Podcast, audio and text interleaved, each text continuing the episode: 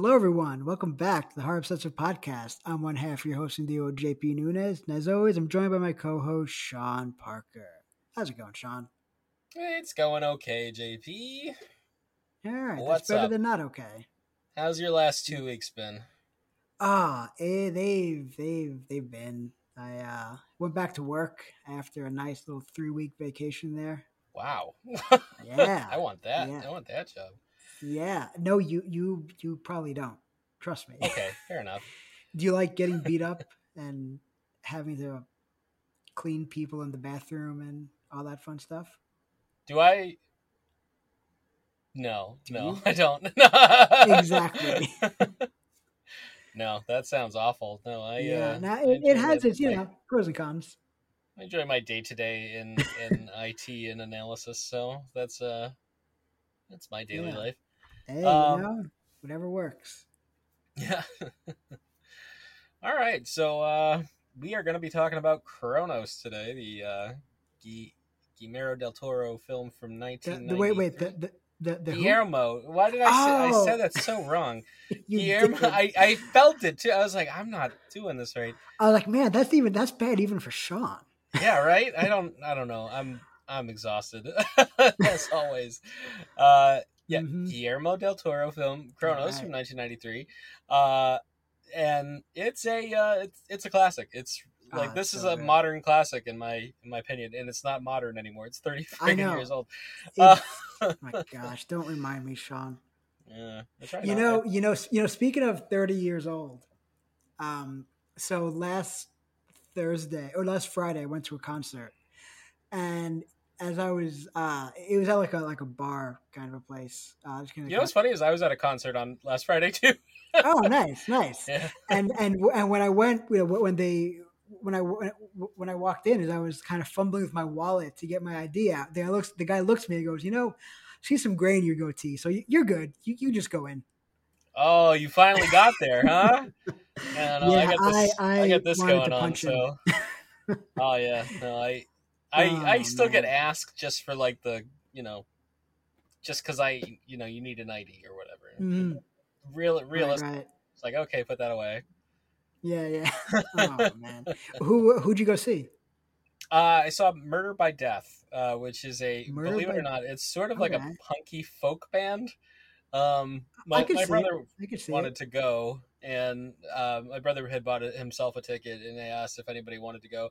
I was actually out getting drinks with a few colleagues from work, hmm and then I was like, I was on my way home. I'm like, oh, you know what? I'll just take an Uber from there and just go in. Right, so right. yeah, that's what I did. I spent the I spent the night with him, and then Nice. uh, and then uh, yeah, that was uh, that was that. And then Sunday was football. So I'm I'm a big football fan. Are you uh, Okay. are you into No, that or no? I- no, I'm I'm a baseball guy. Uh, yeah, yeah, that's Yeah. fine. I can't. I baseball. I, I don't mind baseball. I can like I can watch it for like a couple of hours. So like I like to watch like the first and second inning, fall asleep, wake up around the the seventh, eighth, and ninth when all the good stuff's happening. You know that's I mean, good stuff happens in the middle innings too. You know. no, no, it doesn't. yes, it does. Come on, Sean. I can take a three hour nap and It, know what's going it can on. ha- it can happen. Well, obviously, because you know you look at the box score, you just say, "Oh, this happened." This okay, fine, yeah. But just because you know what happened doesn't mean you didn't miss what happened. Are you Mets or Yankees? I unfortunately am a Met fan. Oh well, that's good for our relationship because if you said Yankees, this podcast was over. Uh, yeah, no, no. I, I hate the Yankees with a burning passion. And even though the Mets are doing terrible, my one the one saving grace of this year is that the Yankees are pretty much just as bad. yeah, they're pretty bad. Yeah, they Yeah. love the Red Sox too, so I can't. You know. Yeah, but hey, don't as care long as the Yankees are doing bad, that's that's the most important thing, you know. Yeah, I hear you. All right, we should probably talk about horror movies and stuff now. Oh, we've yeah, forget gotten the sports radio talk out of the way. Yeah, yeah. So, All right, I I've been quiet, JP. So like, I Mhm. really don't have a whole lot to talk about. I've I watched some movies this past week. I mean, you and I both saw Insidious Inferno together, a movie that only Oh, shares the name Insidious and and not much else has not much else in common with it. oh, Uh, beyond that, I, I I've been watching a lot of older stuff. I watched that movie Fear from last year, which was really just I, I don't know. It got a lot of bad reviews. I don't think it was as bad as people said it was, but it was kind of a weird uh, message in the movie. Like it, very much a Hmm. COVID film that sort of has a, some mixed messages in there. Then I saw The Passenger, which is the new one from uh, Carter Smith. Okay. Uh, he did uh, Swallowed and uh, which was on my list of uh, best films of last year. okay. uh, and yeah. he did. Um, I'm trying to think, he did something else recently too, and yeah, uh, super good stuff. Uh, this this one was great. This uh, uh, Kyle, uh, what's his name? Uh, Gallner from Mhm. uh, Scream Five and and uh, Smile. Uh, Mm-hmm. He basically shoots up the restaurant he's working in and takes this kid hostage with him all day to sort of put him on the right path or, or whatever. And it's really it, the movie's a little bit more on the like about bullying and stuff like that. Mhm. Like it's sort of you know that thing in the Dark Knight where it's like you don't uh, you live long enough to see yourself become the villain. Hmm That's that's sort of what this movie is. Is like he thinks he's doing a good Huh. thing, and it just like Okay. everything just goes into disarray. Uh, Right, right. I'm a big fan of Carter Smith, so I'm I'm really happy like he's he's doing well with these films. And then um I watched this I watched this one from Fantasia from a couple of years ago called Don't Say Its Name. We don't really have to talk about that one. I watch a lot of garbage, so uh So, There was so there's a one. reason we And haven't then, really um, heard much about that. I one. watched a really old one on Criterion Channel for the. I don't know if you noticed, but Criterion this month has a uh, like it's sort of like teens and horror situation going on. Okay, I didn't know that. No. Yeah, it's like back to school, and it's, so it's like the craft, and I know what you did last summer, and um, I ended up watching this one called Massacre at Central High, which Okay. really probably taboo for this this uh, day and Wow. age. Uh, very much uh, kid sort of going on a rampage against his classmates. Uh, It's a film. It exists. It's it was good. It was actually really good.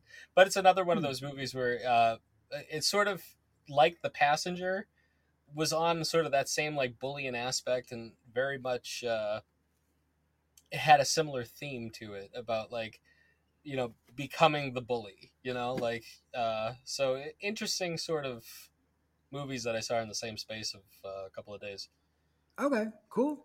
Cool. so that that's Yeah. all i've been up to i might write something on those at some point but uh All right. that's it Nice. but what have you been up to i know you've got uh you've got quite a few things that have Yeah, yeah. So there, are there are a few trailers that have caught my eye. Um, so there's one for this upcoming Hulu movie called "No One Will Save You."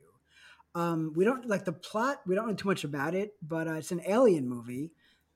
And what I love about this trailer is that, so for me, aliens generally aren't very scary. Like they're more Same. fun than anything else. But the ones in this trailer, they look terrifying.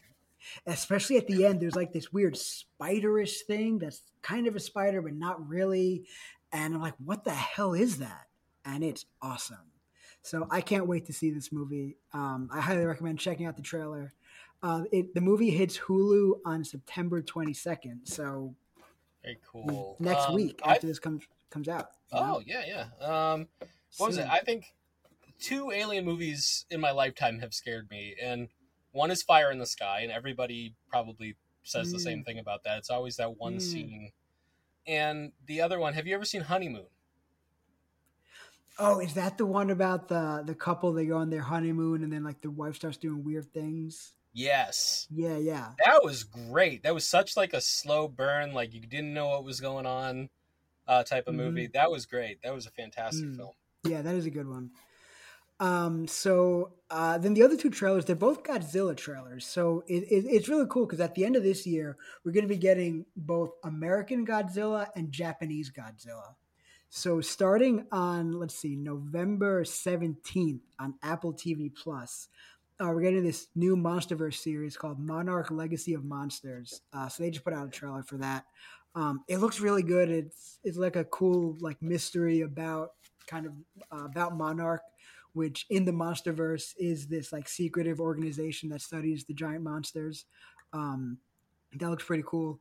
And the other one is then on uh, on December first here in the states, we're going to be getting uh, a new Japanese Godzilla movie called Godzilla Minus One, and that movie just put out its first full trailer, and it looks fantastic. Like most people, I think, uh, at least most Westerners today, when they think of Godzilla, they think of like campy fun. They, they, they think of you know either like the 60s like poorly dubbed movies you know uh, or like the modern monsterverse movies. Um, but actually like the original 1954 godzilla was a metaphor for the atomic bomb. Like it's super it's super yeah. serious very somber and minus one looks like it's like it looks like it's going back to that and this sure the trailer does a phenomenal job of conveying that. The only thing that i would i would say in sort of America's defense, right? Like, in not that I'm, you know, but uh, so the only thing that I will say in that in that sort of vein is that the original versions that we got of the first the 1954 Godzilla was uh, what they thought they wanted to put out. Like the the dubbing was terrible. The mm-hmm. uh, you know it was totally well, the, the, original movie was butchered. Like like that's the, exactly the, where the, the american version of it godzilla king of the monsters like the main character in that movie is not in the japanese version. Well let's face it. Let's let's let's let's talk about what in that in that area right? Uh we were coming out of the era where we dropped two bombs on. oh, of course, of course, and Japan. and so, a lot of the changes were taking off, were taking out kind of references to, yeah, to the bombs. You know, you want to talk about you want to talk about a sensitive culture. That there you go is uh, the original Godzilla movie that was cut for America. Is mm-hmm. is really yeah, like yeah. just to uh, just to appease in, uh, the audience. Yeah, of course. Um, so that's the trailers that have kind of caught my eye. There's also one I, I haven't seen yet. There's a new trailer that just came out today uh, when we're recording this, not when the episode goes out, uh, for Mike Flanagan's new show uh, that Fall the House of Usher, uh, his new Netflix show, which I'm excited for. I'm a big Mike Flanagan fan, and House of Usher. You know, like I love Poe. I love that story in particular. You know, I haven't yeah. seen the trailer yet though, so I can't say much about it. But same. I got it sent to me as soon as it came out, but th- there were so many trailers that came out today, though. Like I couldn't believe, like between that, lot, Totally yeah. Killer and uh, Totally Killer, uh, Pet Sematary yeah. came out today. Yes, too, I haven't seen that one either. Um, yeah, there's like I've got to go through a whole bunch of stuff. Like I just haven't had. Mm-hmm. I I literally like right before I got in here, I just got home, uh, like put on, you know, home clothes, and that's that's mm-hmm. it. I got on. Yeah, yeah. Talk to you, so I haven't I haven't had time to catch up on anything yet. Yeah, yeah. Uh, and so, as far as new releases, um, kind of the the big movie that came out uh, since our last episode is The Nun Two, uh, which I saw. So, uh, my review of it is up on uh, on the website. Um, on the whole, uh, I thought it was it was a mixed bag on the whole. Uh, had had some good some good scares. Uh, particularly was good. Like the the jump scares themselves weren't always great, but I thought the build up to them was was always really good. The director Michael, I don't know if it's Chavez or Chaves, how he pronounces it. I've heard both ways, I think, but either way, he does a really good job of building up to those jump scares. Um, but for me, what ultimately sinks the movie is that it's a movie about Catholicism that just makes too many mistakes about Catholicism. It's like the the the, the quote unquote quality control is just not there, and it's for me as a Catholic, it's just it, it's not that it's offensive. It's just it's so inaccurate that I can't suspend disbelief. like especially the end, it's just it, would be like if they made a movie about you know set in Mexico where everybody eats Taco Bell all the time. You know? Yeah, exactly. It's so just uh, unfortunately, I, I, really wanted to like it because I'm a big fan of the Conjuring universe, and for most of its runtime, I was enjoying it. But then it just went off the rails for me. That's so. fair. I mean, uh, I wasn't a huge fan of the first one. I, I oh no, I, I didn't like the first one either. I thought the first one was so like halfway through the movie, it sort of switched up. Uh, it almost felt like like it was uneven, like super uneven. Mm, okay. okay. Um, I just did not uh, didn't find the first one to to be like I mean fun fine yeah I had a I had fun in the theater watching I kind of mm-hmm. laughed a lot through it. I thought the ending was so freaking weird. Um, but like there there are there are just scenes in that movie where I just laughed out loud, like because it was just like Mhm. beyond belief. I mean, So, you're not really I mean, supposed to. I yeah, hope sure. this one is better than the first it's one. but- better. I would say it, it is better because I, I I just straight up did not like the first one, um, Yeah. but this one definitely has. There there are definitely things about it that I really really enjoyed, okay, even if I don't enjoy it overall. You know. sweet. All right, cool. Uh, I guess All uh, right. let's get into it. Let's do it. Let's go fishing. Cronos. So the direct directorial great. debut that that was yeah you should never do Sorry. that again. That was uh this is this is the directorial debut of Guillermo del Toro. It sure Um, is. Yeah, back in '93, which is hard to believe was 30 years ago. I still think of 30 years ago as like the 60s.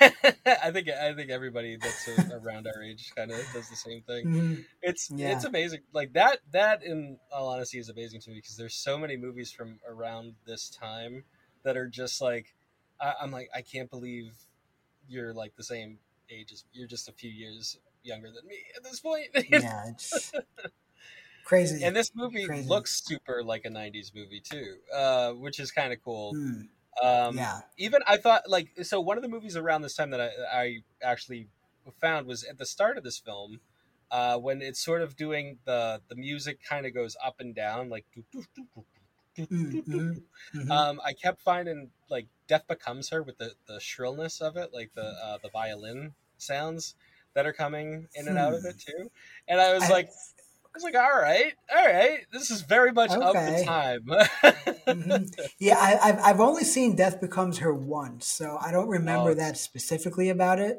That is one of my favorite movies, JP. Death Really? Yeah. I- Ah, so I am not surprised. it is, but it's such a good take on like Hollywood. It's just so freaking good.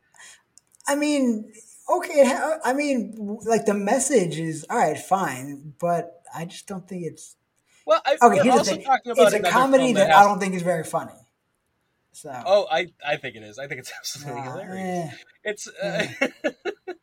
a, it's a rivalry going on for you know thirty years, yeah, yeah, and Yeah, um, 30 yeah, and then it- unfunny it turns instead of I guess instead of a uh, a Cronos device, they would find a you know a potion, you know, so to relate it Yeah. back to Cronos. yeah, yeah. Uh, okay, it is okay. another tale about immortality. So it's Wait, another tale about what?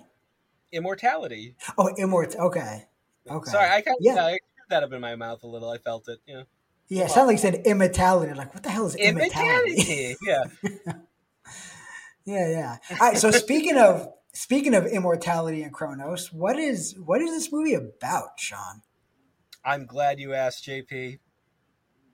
I'm glad you're glad I asked.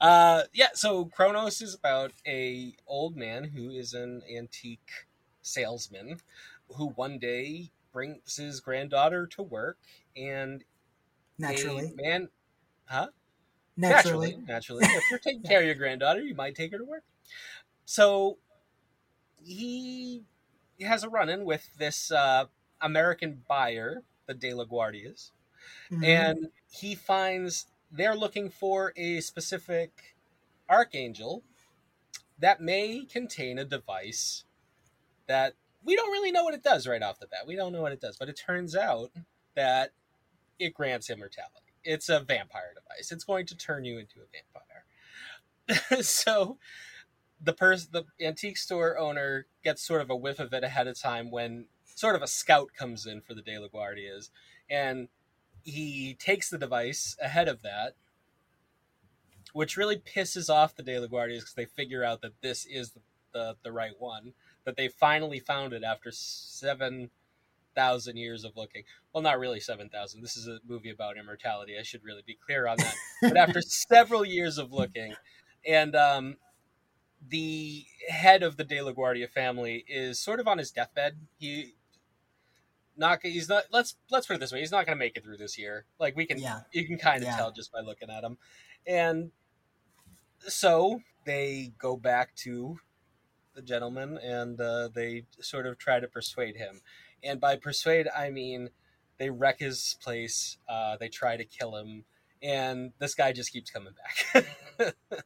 so finally, he takes it into his own hands, and he goes over there, and uh, you know, it's it's sort of it, it's weird because it kind of ends in a Blade Runner uh, sort of fight on the roof. okay, okay, and yeah. then, and uh, yeah, he wins, but he also kind of loses. Uh, he realizes that he sort of realizes that life is precious and that by taking someone else's life, he just doesn't want to be that monster. And it's a Mhm. very nice sort of monster movie uh, that uh, Guillermo del Toro has made. And it's his first, and I'm a huge fan. yeah, it's uh, it's one of his best. You know, I I agree. I um this movie doesn't have a huge like great score on uh, IMDb or anything like that. So I do get a kick out of the fact that I like this a lot more than some of his later films. Even like I like Crimson Peak a lot, but I would Mm, say Cronos. yeah. oh, of course, definitely. Um, Definitely. maybe not as good as Shape of Water. I think Shape of Water is really good, but See, Shape of Water I- is another I- monster movie. Shape of Water is I'm not, I, I I was bored to death with the Shape of Water. oh, I, I like. I, I almost walked out of the theater. I was so bored. oh, I'm so sorry. I- Um, I was sorry really- too because it's like the, the whole idea of it sounds awesome. It's the creature from the Black Lagoon if the creature wins.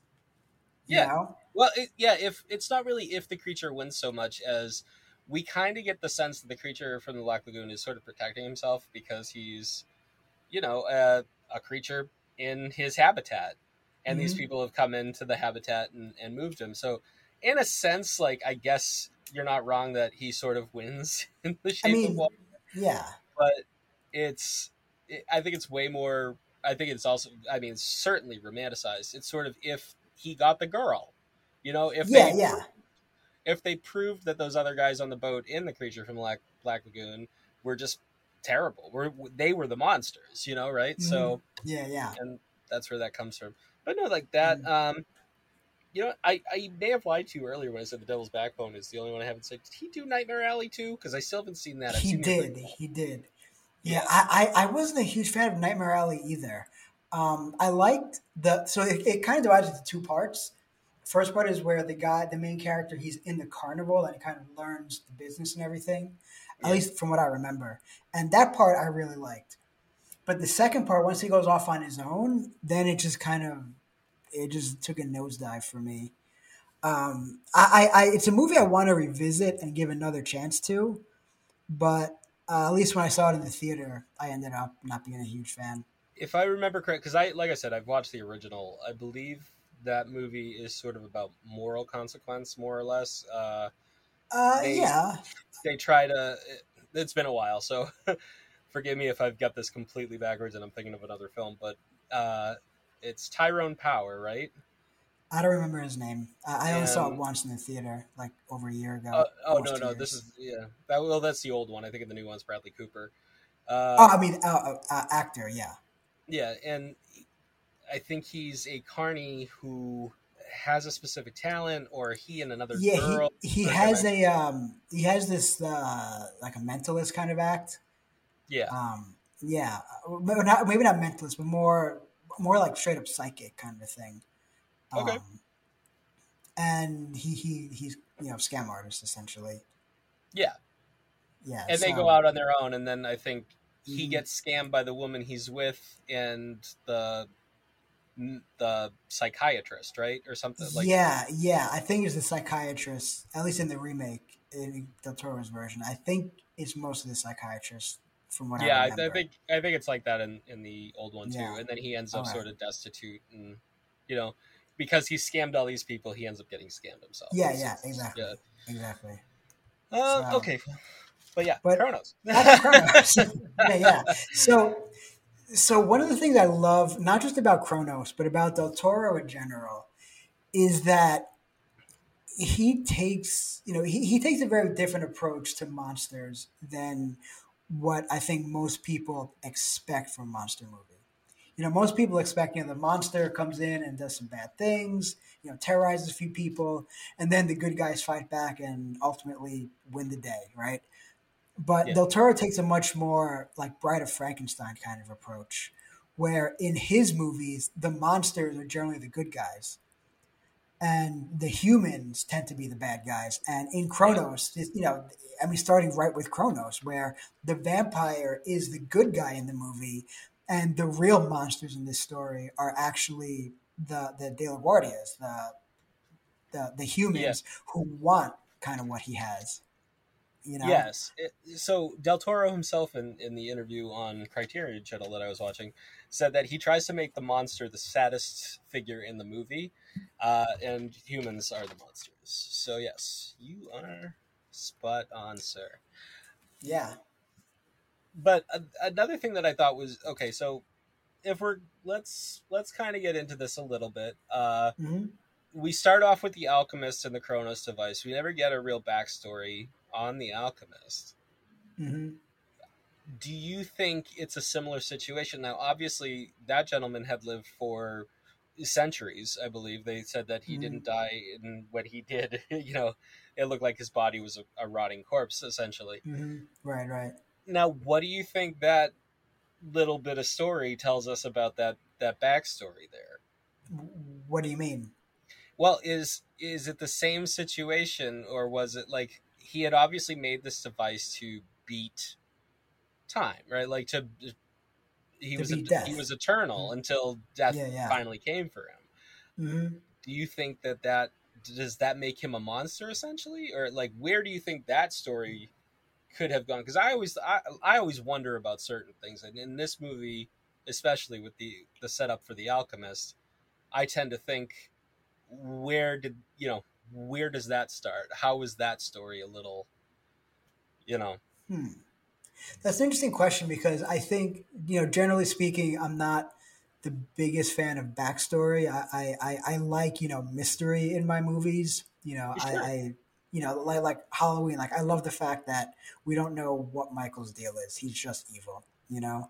Yeah. Um, but in this case, I think getting the alchemist backstory would be interesting because it wouldn't really affect the mystery of it because his story doesn't really or his story wouldn't really explain the supernatural element of it it would just be another human story like the one we actually get in the movie and i think that has the potential to be really interesting yeah they don't have to overlap like i mean they right they exactly honestly don't you know except for Mhm. the fact that the archangel ends up in uh the senor gris's shop hmm Yeah, yeah. I think, and as far as your question, does that make him a monster? Um, I think the fact that he's willing to he, he's willing to feed on other people to maintain his own immortality. I think that's what makes him a monster. Not simply Now- the fact that he tries to defeat death. Now, I I don't disagree with you. Obviously, he'd been alive for centuries, the way that it's explained. But we also don't know, like that. That's the part about this that gets me is we don't know how he- did it. You know, for I mean, Mhm. obviously there weren't cameras in, in convenience stores like there are today, so I think Right, it right. might have been a little bit easier for him. But uh, what I'm saying is, was it only bad people? Was it you know like I mean we we also see even if it's only bad people, you know, like just because somebody's a bad person, that doesn't give you the right to go out and kill them or to feed on their blood. You know, so so I, I mean, granted, with bad people, I, guess that wouldn't be quite as bad as good people, but I still think that would make him a monster. Sure. Okay. No, I just wanted your take on it Mhm. mostly. Yeah, Um, just Yeah. wanted Oh, to oh, oh, about it. Although to be honest, you know, I, I mean, maybe he, you know, got people to donate their blood. Like, uh, you know, Well, at the end that's what the I'm day, saying is, what if he we don't working as a really know. What, you know, yeah. So I mean, it, it's possible, what- but I think what yeah, is the it's level possible. of moral ambiguity? right yeah i, I mean the, the, the moral ambiguity ju- just from the fact just comes from the fact that we don't really know what happened so it's really tough to say but but i think given how those kinds of stories tend to play out i think he's he's probably a monster i, I- I think would probably be the the best way to put it even That's though we can't really know for sure you know yeah, yeah. No, I'm, I'm with you. I, uh, I just think it's I I really like it. Is is really what I'm going for. Is I really Mm-hmm. like that we get this. You know, it's sort of a little fairy tale before we enter the rest of the world, and Mhm. it's one of those things. Like every time I've seen the film, I've always wondered more and more about that character because that seems to be the more gothic character, right? That seems to be the more Mhm. Dracula esque character. So, Right, right. um, something I, you know, not that he's into prequels or anything, but I wouldn't mind seeing. You know, I mean, he he let them do a sequel to Pacific Rim, so even though Del Toro himself probably wouldn't want to do a prequel to Cronos, um, I could see theoretically if somebody wanted to do that story, if he liked what they had, he might let him do it. now, what do you think about the uh, the child actress in this, Aurora? Yeah, um, I mean, she she's fine. I don't think she really she she's not particularly great in it. Um, I, I'm- I But- wasn't really going to have you critique a, a, a, seven. Yeah, yeah, but no, I, I don't know. I mean, you know, the, the- I mean, yeah, it may seem unfair, but you know, the truth is, most child actors are not that good. Um, well, they're, they're not, very hit or miss. They're Again, you know- not not really what I was going for so much. oh, so what? What do you mean then? like the character arc. oh, Uh, um, so like obviously she's she's a silent character. She doesn't talk Mhm. except for that one time at the end, which is super Mhm. important. She says "abuelo," uh, and yeah, only word that she says in, in the film. But she the entire time, no matter what he's going through from beginning to end, she sees him as her grandfather. mhm. Uh, she never sees him as a monster. She never tries to. She never gets scared of him. Anything like that. So, like that is more or less where I'm coming from. Here is what do you think Mhm. on that end with that character? Yeah, I mean, she's she's kind of she's us in a sense, you know. Like it, it, it's kind of like you said, you know, she, she throughout the whole movie, she views him just as her grandfather, not as a monster. And I think that's kind of how we're supposed to see it too. You know, we're supposed. I mean, obviously, he's not our grandfather, but we're supposed to see him as you know, just like a guy. Not a monster, because because the real yeah exactly you know because the real monsters are Ron Perlman and his uncle. yeah. You know, Uh, well, let's go with that then. Um, Mhm. the the De La Guardias. All right. Mhm. Now, I noticed I noticed some sort of uh, hintings, let's say, at a specific religion here um, between. Uh, his name is Angel De La Guardia, right? So. Angel De I mean- if you really want to get there, man. but I mean, okay, okay, so- they're guardian angels, right? Uh, okay, uh, all right. what I find funny about it though is that his uncle acts like the Dracula, right? He acts like you know Mhm. he spends all his Mhm. time in that room. You have to wear a mask and everything to come see him. And Angel is the Renfield, right? He goes out and he gets him mhm. his meals. He goes Right, out right. and he gets up all his bidding during the day. You know, so you have this weird sort of comparison of who you think the good guys are, but who are actually the bad guys. Mhm. You know, and the more that we go with that, right? So the archangels, right? The the Cronos device is hidden in the archangel. This thing that is Mhm. supposedly, you know, the essence of evil is hidden in an angelic uh, apparatus. Mhm. and Mhm. um, there was a couple others. Uh, Jesus Christ comparison to a mosquito. There's actually a line in the movie about oh, walking on water. Oh, Um, well, yeah, the walking on walking water, on water. it- it- yeah, yeah. goes into the resurrection, and then later on we find out that Senor Gris's name is Jesus. Is- Jesus, Jesus. Yeah, yeah. So, and then there's the whole "you've been reborn." There's there's a whole Mhm. lot of uh, and, and yeah, and, and not and not reborn, but he he you know kind of literally comes back from the dead. exactly. I don't know how many days it was. We really don't get that. Right, Yeah, yeah, but close enough. Yeah, right. Yeah, I mean anything in that end is sort of a miracle, right? So Yeah, yeah, yeah. it's, it's what it is. Um, but yeah, I, I noticed a lot of those little, you know, sort of asides, but they're also odd comparisons to like these things that we perceive as evil and things that we don't understand, right? So like we have Mhm. all of that sort of conflated together. Mhm. So I wanted to get your take on that. Yeah, um, I think I think a few things about it. I think number one, uh, with the whole like with the whole angel thing, um, I think if anything, that's just Del Toro kind of he, he's using what would normally signal these guys being the good guys to kind of to just to, almost to trick us into thinking like kind of like you said you know like we know it sets them up to be the good guys but then he turns the tables on us and oh they actually end up being the bad guys. Um, i think kind of more more broadly speaking the the, the religious kind of illusions and, and whatnot um, I think that's largely a product of Del Toro's own Catholic upbringing. You know, um, he he you know he was raised Catholic. He, he's he's not uh, you know he, he doesn't practice Catholicism anymore. You know, he he tells this funny story about how uh, when he was a kid, he loved monster movies. His grandma would like throw holy water on the on his like on his movies or, or something.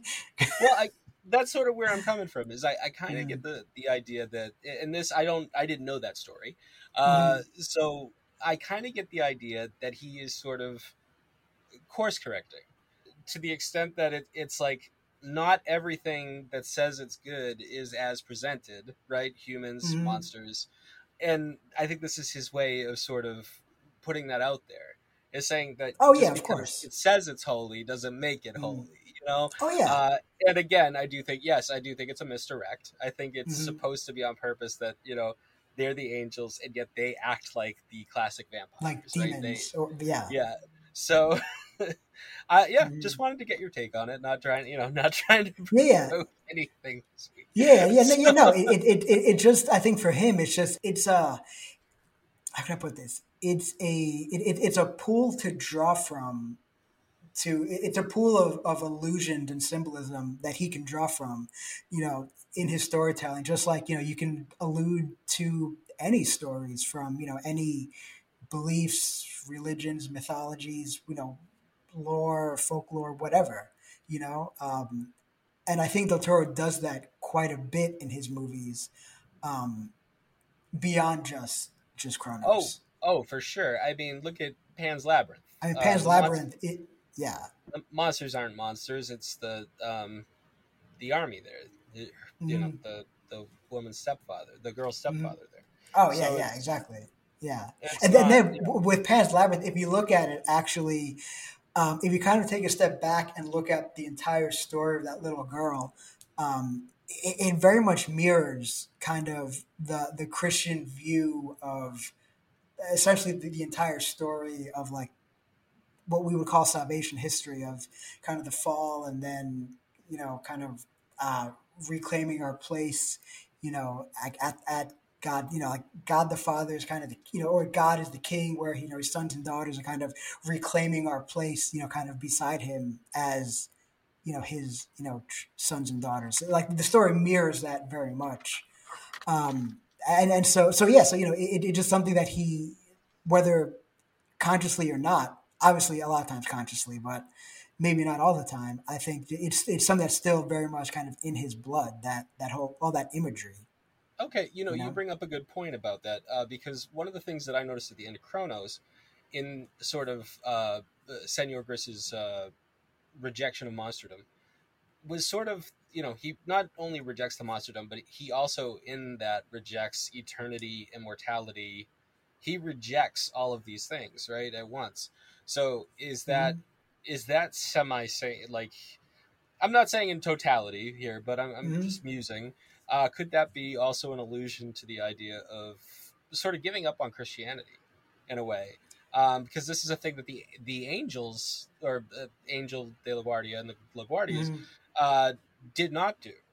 Um, mm-hmm. They were de- determined to to gain eternity, even if even mm-hmm. if a- Angel is aloof to the idea that this is ever going to work. You know. Mm-hmm. So yeah, just that was just something that I noticed in, in the film. I don't know if you noticed anything like that, but um... I, I, mm-hmm.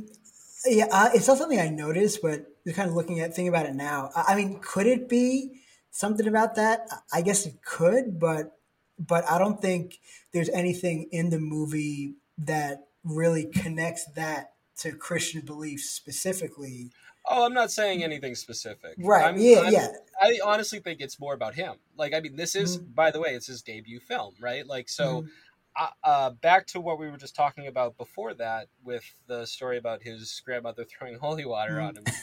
Is this a way of, of saying like, okay, well, uh, this is what I I believe in monsters. I believe in Mm-hmm. this. Like as opposed to saying, you know, you know, keep your heaven if that's what you know, if that's what you'll have. Like, Yeah. and I'm not saying that that's the ultimate thing here, but I Mhm. do I kind of see it presented in this in this kind of weird manner that's like I'm still gonna be human just because I even if I love monsters, like Mm-hmm. Yeah, I'm still yeah. gonna be a good guy. I'm still gonna all that stuff. Yeah, yeah. I mean, I, I, I, I think yes, you're right that this is definitely him. You know, kind of, kind of what he said. You know, there he's he's still going to be human, still going to be a good guy, even if he loves monsters. Um, but I don't. I, I, I still don't think there's really any. how to say this? I, I, I think kind of the religious element of your question is is it's possible that it's there, but I think that's that's a, a bit too loose to really say anything definitive about it, especially since Okay. the guy's name is Jesus. You know, like his name is Jesus. Well, I it's like mean, he is a at- Christ figure, kind of. But look So- at those names. Look at the names in the film. It's Jesus and and Angel. Do we know what the uncle's name is? I Uh, I'm sure let on that one, but like it does seem uh doesn't Oh yeah, it's it, it's Dieter. So it, it's a it's a German name, and I, as far as I know, or as far as I know, that doesn't have any religious significance. Um, Yeah. But I, I don't I don't know I don't know German, so No, that's true. Yeah, I got you. um, So another, yeah. um, so I mean, that's fine. Like, I mean, nothing, not everything has to connect in in these things, and I mean, I Right. do think that it's a Exactly. more what you get out of it. Uh, mhm. but one of um, one of the other sort of comparisons I noted this time watching it, because I think the first time I watched it, the strain hadn't been out yet, or it was maybe sort of Mm. on, and I- you know, Mhm. sort of getting to it. But Mhm. the one of the things that I did notice was I think that the De La Guardia's relationships are very much like Eldred Palmer and Eichhorst in The Strain, uh, which is very much it's almost exact, like the way that uh, those two basically start. you know, they go looking in which in characters Cronos. are those? Uh, did you watch this? I, I, I, I've, I've, I did, I, but it was, it's, it was a while ago. I, I like those names sound familiar, but I don't remember who's who exactly. There's literally like this rich guy. I believe it's Manhattan. I, I can't remember. I think Oh, it's he, oh, okay, he's the one who wants the in the- vampire to turn him. Yeah, yeah, okay. Yes, because he's on his deathbed. Right, right, okay, yeah, yeah. And Eichhorst is the um, is his Renfield uh, in in Mhm, that Okay, and yeah. yeah, yeah. So uh, there, I just I thought that was kind of funny that there was that connection there uh, to that, which is also it's 20, 25 years later that that movie is twenty to twenty five years later somewhere in there. Well- that, that uh, TV show comes on. Well, well, the strain is based on books that Del Toro wrote with someone. I forgot the other guy's name, Yeah, and so, I don't uh, know um, when they Joe came Hill. out. You sure sure. about that? Oh no, Chuck Hogan. Chuck Hogan. Okay, Okay. all right, no, that makes more sense. I was like, eh, uh, I Mhm. think it was somebody else wrote with Joe Hill, and it was probably Stephen King.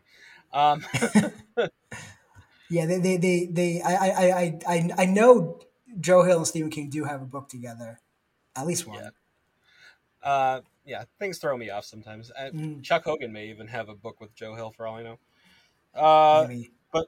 regardless, um, yeah. So that relationship, I think, is I think it's very similar. And I, I didn't read the book, so I'll I'll put Mhm. that out there. But I do think that there is a sort of uh, familiarity between these characters. Like I do think it. Were, I mean, it's obviously the Dracula Renfield kind of Mhm. you know, you know, you do my bidding kind of thing. Uh, even if Dracula is now removed from the situation and Dracula is something else, you know. Uh, I also loved the strain. I, I watched all of that. that The Strain, I, I thought the the first season was good. I thought the second season dragged a lot, and it, it it just got to the point where I felt it was like the same thing every episode. I just I I, I stopped watching, but I did I- read the well, books.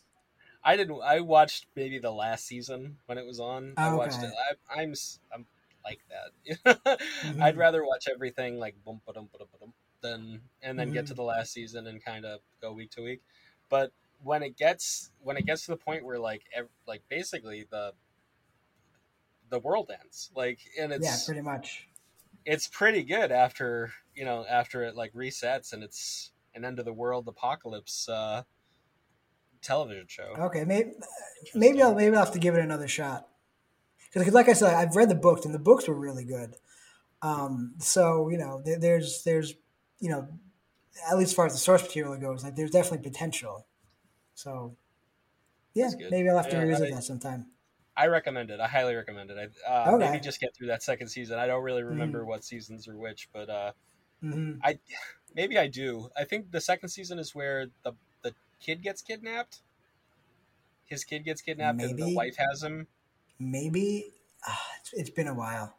Yeah I don't remember. same same Yeah, yeah. Uh, but yeah, let's see. Um, what else do I have? Do you have anything? So yeah, so so so uh, kind of a, a little thing that this is more of a pet peeve than anything else, but I find that this movie has a weird mix of English and Spanish. Like Ron mix? Perlman, yeah. So like Ron Perlman's character, for example, you know, he seems to understand Spanish perfectly, but he only speaks a few words of it, and he kind of just assumes that everybody he talks to understands English. And lo and behold, they do, even if they don't speak it themselves. You know, and it, and it, it's just it's kind of weird. It just there, there doesn't seem to be much of a rhyme or reason for who understands English, other than uh, or, or, there, yeah, or there doesn't seem to be too much of a rhyme or reason for when the, the languages mix, other than Ron Perl, other than Ron Perlman's character obviously being American. From a storytelling perspective, it just doesn't seem, it just doesn't feel realistic. You know, like it would be like if somebody, you know, if there's a story set here in America where somebody, where one character spoke only almost entirely Spanish, and he kind of just expected everybody around him to speak Spanish or to understand it, even if they don't speak it, and they just kind of randomly do. You I- know, I it, it just I don't know. I I think it's I think it's nuanced. I think a lot. Um, some of the times where Ron Perlman's just speaking English, I think you can get the gist of what he's going for rather than necessarily needing to comprehend what he's saying. Uh, I mean, he's the muscle, right? Like he's Right, right. the figure that he is. Uh, he does speak Spanish to him in the shop. Uh, I do think at, at times he's loosely going back and forth, but a little uh, bit, he, a few words here and there, but Yeah, but the I mean, he, he does his Buenos Dias and his uh, right, right, like That's- basic that's stuff about- like you that. know, Yeah, that's all the stuff that he really needs to in that situation where he's buying stuff. Every other time that we see him, he's the muscle. And whether Mhm. the other person understands it or not, I don't think it matters. I think it's more for his own inflection and for his own character than it necessarily has to be for anybody else in that scene. yes, but uh, or, or at least when he's talking to to the main character, to Jesus Gris, Jesus, yeah. Yeah, yeah. You know, it seems like Jesus understands everything he says, even even outside of that opening scene in the shop. I mean, if you really want to go there, I mean, there's nothing that ever says that he doesn't know it. Uh, right, right, right, right, right. Of course, of course. But the, but I, the other part of that is he's also it's his profession right is antiques he may have been dealing with american Yeah. buyers before and i mean they do in like in the synopsis it actually says uh angel is an american uh, so i'm like oh okay oh yeah. I, it's sort of not necessarily said but you know I mean, I from mean, the way he well, talks, it's, it's Yeah, and the fact that exactly. it's Ron Perlman. yeah i know not a not You a very spanish name there yeah, yeah, exactly. Yeah, no, but but but but I mean, you- you're you're you're right that you're you're right that it does make sense that that this guy might understand English, but just ju- just No, the it's- weird it's way that intrinsic yeah it's it's never I mean, really yeah, told it, why it, it just yeah, but it's just it's just the weird way that like Ron Perlman's character kind of just expects him to understand English, and he he just does, and then, and then there are even parts where when when uh, the old guy's talking to him. To, to, to Jesus Gris and, and you know and they speak mo- mostly Spanish but some but there are parts where the old guy says things in English to him like why I mean they both it seems like he's a native Spanish speaker too so why would he speak English to this guy which is funny because he's German. well, I mean, he has a German Maybe. first name. Yeah. Yeah, yeah. You know, so it just seems like a weird mix where, you know, I, I mean, yes, it's not that it couldn't be realistic. It's just that it feels like it, it, it it's almost a, it just feels a bit too contrived for me. I like I said, it's more of a pet peeve than anything else. it's a leap. It's a But- leap. It's. But at- at the same time, I think I I kind of think of the era, right? Like, so it's 1992. I mean, subtitles are for the art house, you know. Uh, yes, but this is I mean it's it's it's a Mexican movie, so it's it's not necessarily made for American audiences. I understand that, but at the same time, if you're trying to get into film festivals stateside and things like that, or if you're trying to uh, maybe just sell it into the American market, which I do think uh, this may have gotten picked up by uh, like Miramax or or one of them, because that seems like the right Mhm. time for Miramax to get started.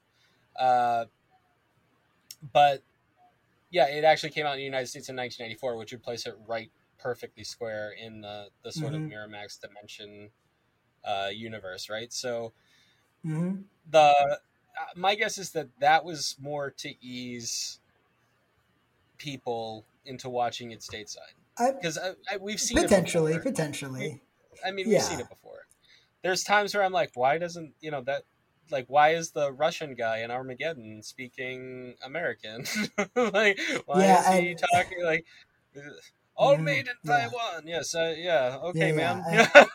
yeah, yeah, and and that that that always bothers me in any movie that I see it in. Uh, but again, more, more of a pet peeve. I mean, at the end of the day, It's what it is. the story is still the same. You know, um, kind of a, a more important thing that that I noticed is um, Uh, like we, we, we, touched on this a little bit, but there, there's it, it's not just a contrast between like a good monster and a bad human. It's also this contrast between you know the, you have these two bad guys who want eternal youth. You know, like Yeah. obviously, you know the, the old guy, you're down to deathbed. He wants you know immortality and you know to kind of rejuvenate himself. But also, Ron Perlman's character wants a nose job. You know, so yes. he yeah, he's got that beauty. Yeah, he's got that thing. yeah, exactly. You know, he so he has he has that. Whereas Jesus Gris, you know, he he gets that, but at the end of the day, he rejects it. You know, so you have like the good guys or the bad guys want it and can't get it. The good guy has it but ends up not wanting it. And so, so what do you think? do- So, do, do you think there's any point to that contrast, or you think that's just a, uh, you know, nice I, little? I do. I, I actually do think that there is a point to that contrast. I think it's Mhm. very much uh, like uh, um, greener grass, right? So uh, you always want what your neighbor has. It's a coveting thing, Mhm. isn't it? It's just. Uh, I guess not, I didn't mean to bring it back to biblical, but it's it is. It's just it's Mhm. literally one man's trash is another man's treasure, that kind of thing. Mhm. He thinks he wants it. He has an addiction to it at first. I think. at Like, I first, think yeah. oh, oh, he definitely sort of how he it looks. does. Yeah. is you know he puts it on his he Mhm. gets you know he's like oh no it, it you know this and then he notices the effect that it has on his face he shaves his mustache Mhm. which by the way what is happening with the husband and wife situation in this movie i have like it's really strange right A little bit. I, like i mean just just to, to go off kilter here just for a second uh Mhm.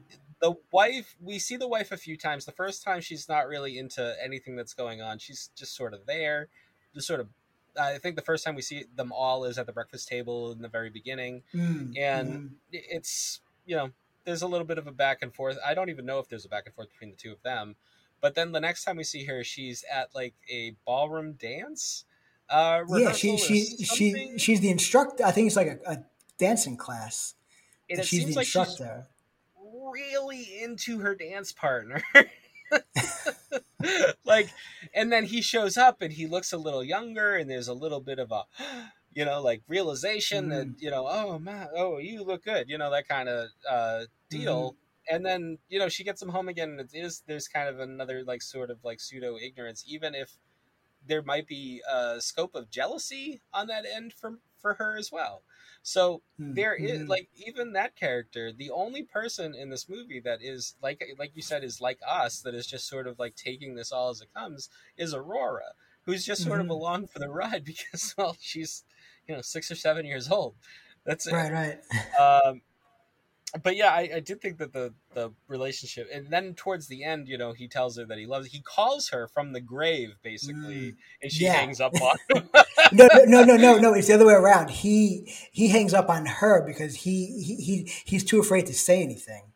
oh, is it? Uh, And- I, Yeah, yeah, and then, then he hangs up on her. up. Yeah, I yeah. and, and, threw- and, and interestingly, interestingly, Del Toro that that scene is modeled on Uh, on a, an almost identical scene in the old 1960 French horror movie Eyes Without a Face.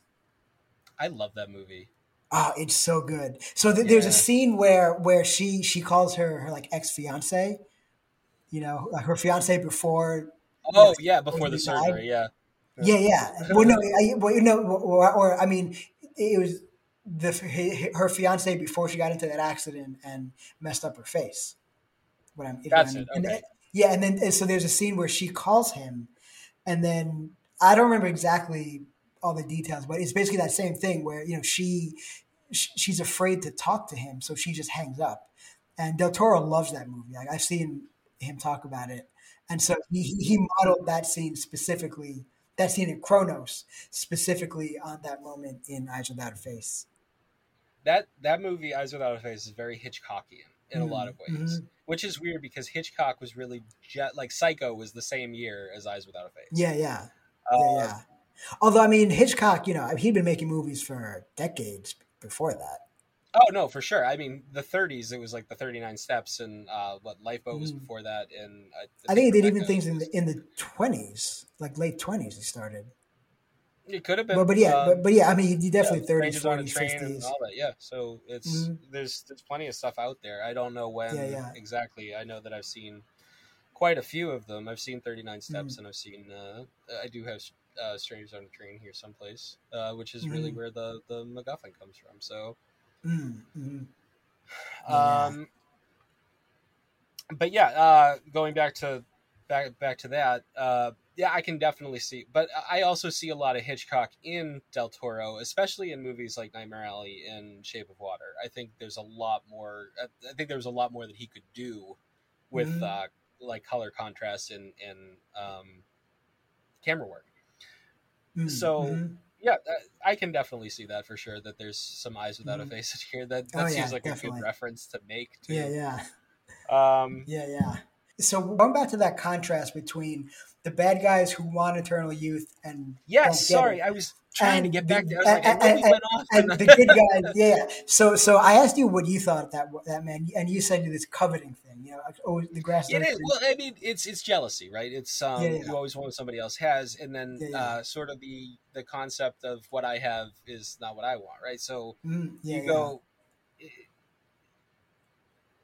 I think Jesus Gris is. He's just a guy, like he's just sort of there, and I mean, like we said, we get this we get this wife character that is sort of not really into him anymore, and he gets a taste of, you know, her eyes come back to him. You know, he shows up at that ballroom, and she's like, "Oh, oh, you look good," you know, like Mhm, and I mhm. think that that's part of that addiction that for him is her. I think he's truly in love with her, and I think that we get that from the scene Mhm. at the end where he calls her up. Mm, Uh, yeah. So he did all of this to sort of impress her, but he didn't Mhm. realize that he had everything that he wanted already. Mm, Uh, mhm. you know, he had his granddaughter, he had his wife, and I, I think at some point it was just the fact that he had the thing that they wanted too. Like there was just that sort of uh, exclusiveness.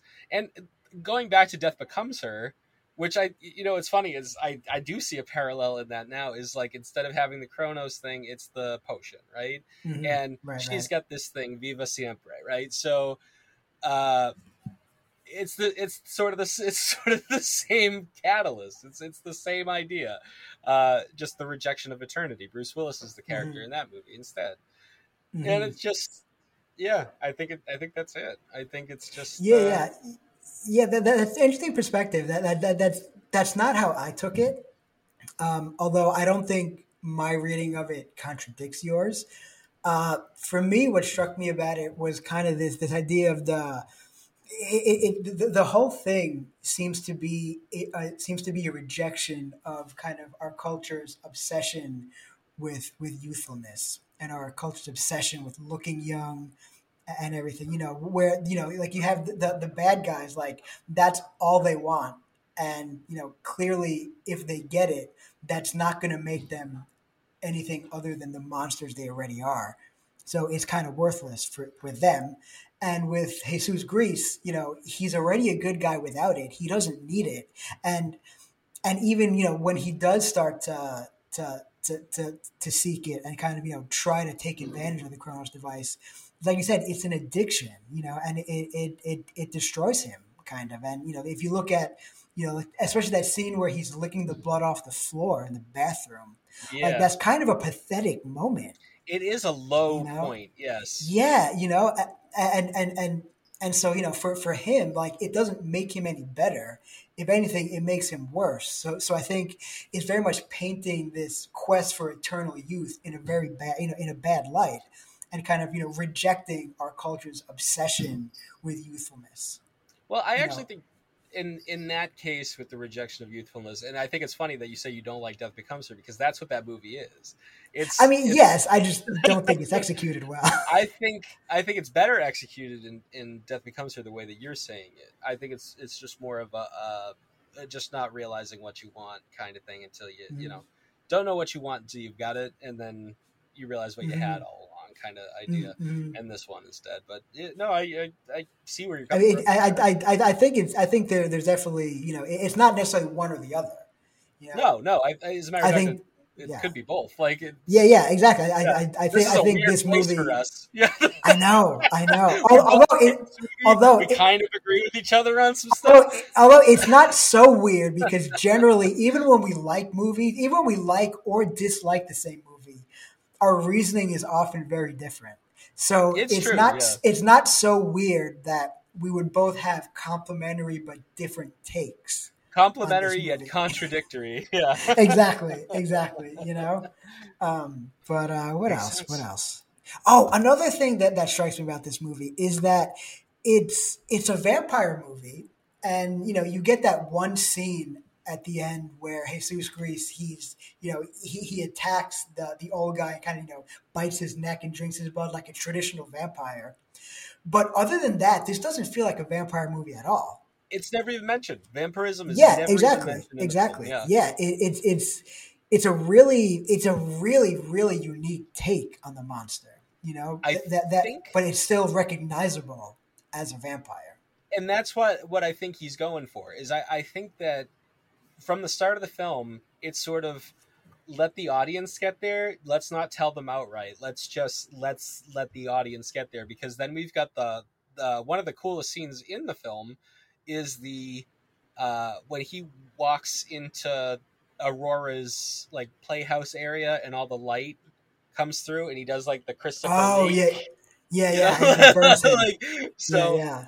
yeah. Uh, I yeah, I, I, think that that is you know it's just those little bits. You just get these little bits that show you, and then she locks mm-hmm. him in the trunk, which also is another strain thing. But uh, mm-hmm. But yeah. I, I, did think you know I do think it's really funny, like because it's just it's like piece after piece after piece until you know until you get there and you realize it, and the skin thing like i think that that is super cool too because mm, he's mm. like look at my skin. It's not you know it's not healing. It's not and he's like well rip it off. Like and, and, and and and he says it in english oddly enough. Yeah, yeah. just have to point that well, out. well he also does it to him. He also right right. yeah yeah. yeah yeah yeah yeah uh, so i i th- like i said it, it can go either way i do think that mm. uh, the sort of action speaks louder than words. In I mean, in, in that scene, yeah, definitely, definitely, so, yeah. But yeah, uh, yeah, that's that's pretty much all I got about this movie. But I, I do, I very much enjoy this film. I wish oh, more people mm-hmm. have seen it. It's it's really it's kind of funny how it's one of have it.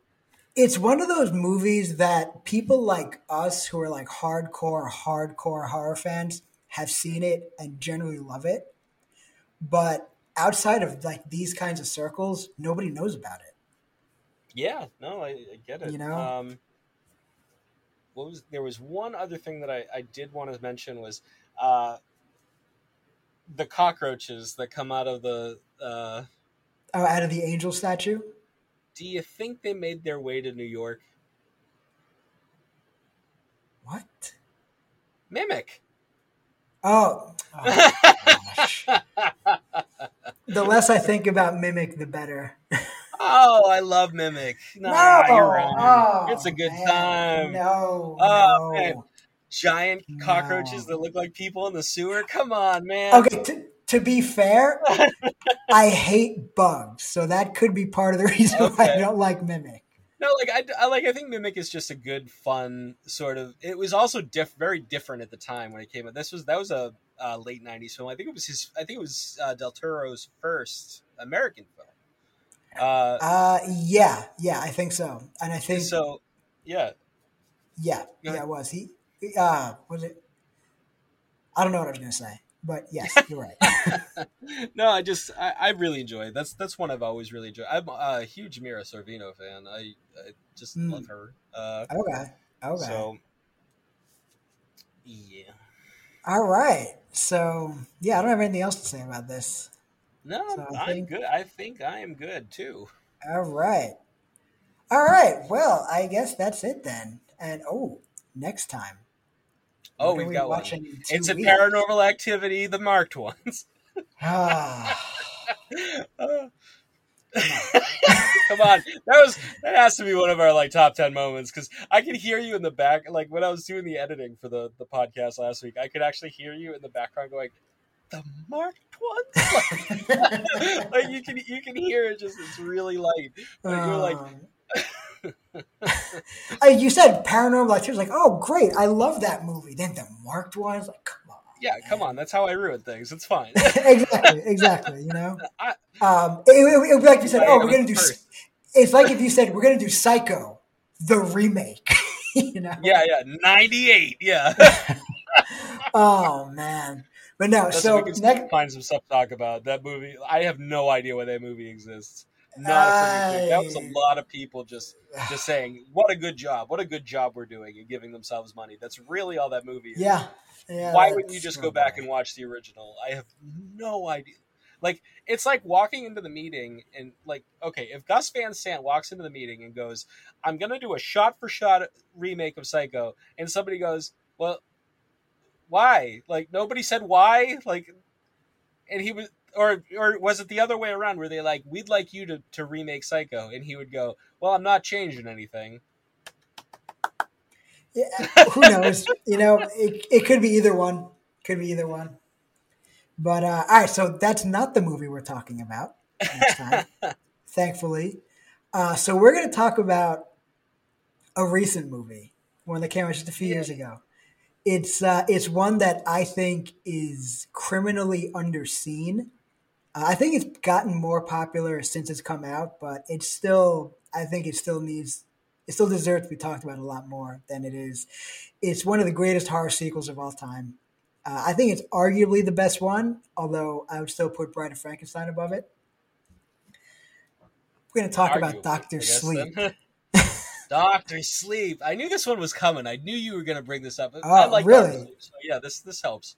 Okay. I do think. Okay. Yeah. The, the, my only my my only thing that I, I, will say is I'm gonna have to watch this in probably over like four nights because it's like three hours. So, well, well, so so so to be nice, well, to be nice to you because I'm such an awesome co-host, you know. Uh, we'll do the theatrical version, not the no, not the director's cut. We can do whichever one you want. Like, you yeah, know, no, I I I'd, I'd rather do the theatrical version anyway. Okay. All right. Fair enough. So, all right. So, Doctor Sleep in two weeks. Can't wait. I love that Woo! movie. Get our king and, on. Uh, exactly. And uh, if you guys want to read any of the awesome things we write, horrorobsessive.com, the greatest website in the history of ever. It's overselling it. Uh, I am underselling it, Sean. All right. So uh, we enjoyed this conversation. Hope you guys did too. And we'll see you again in two weeks. Bye-bye. Bye.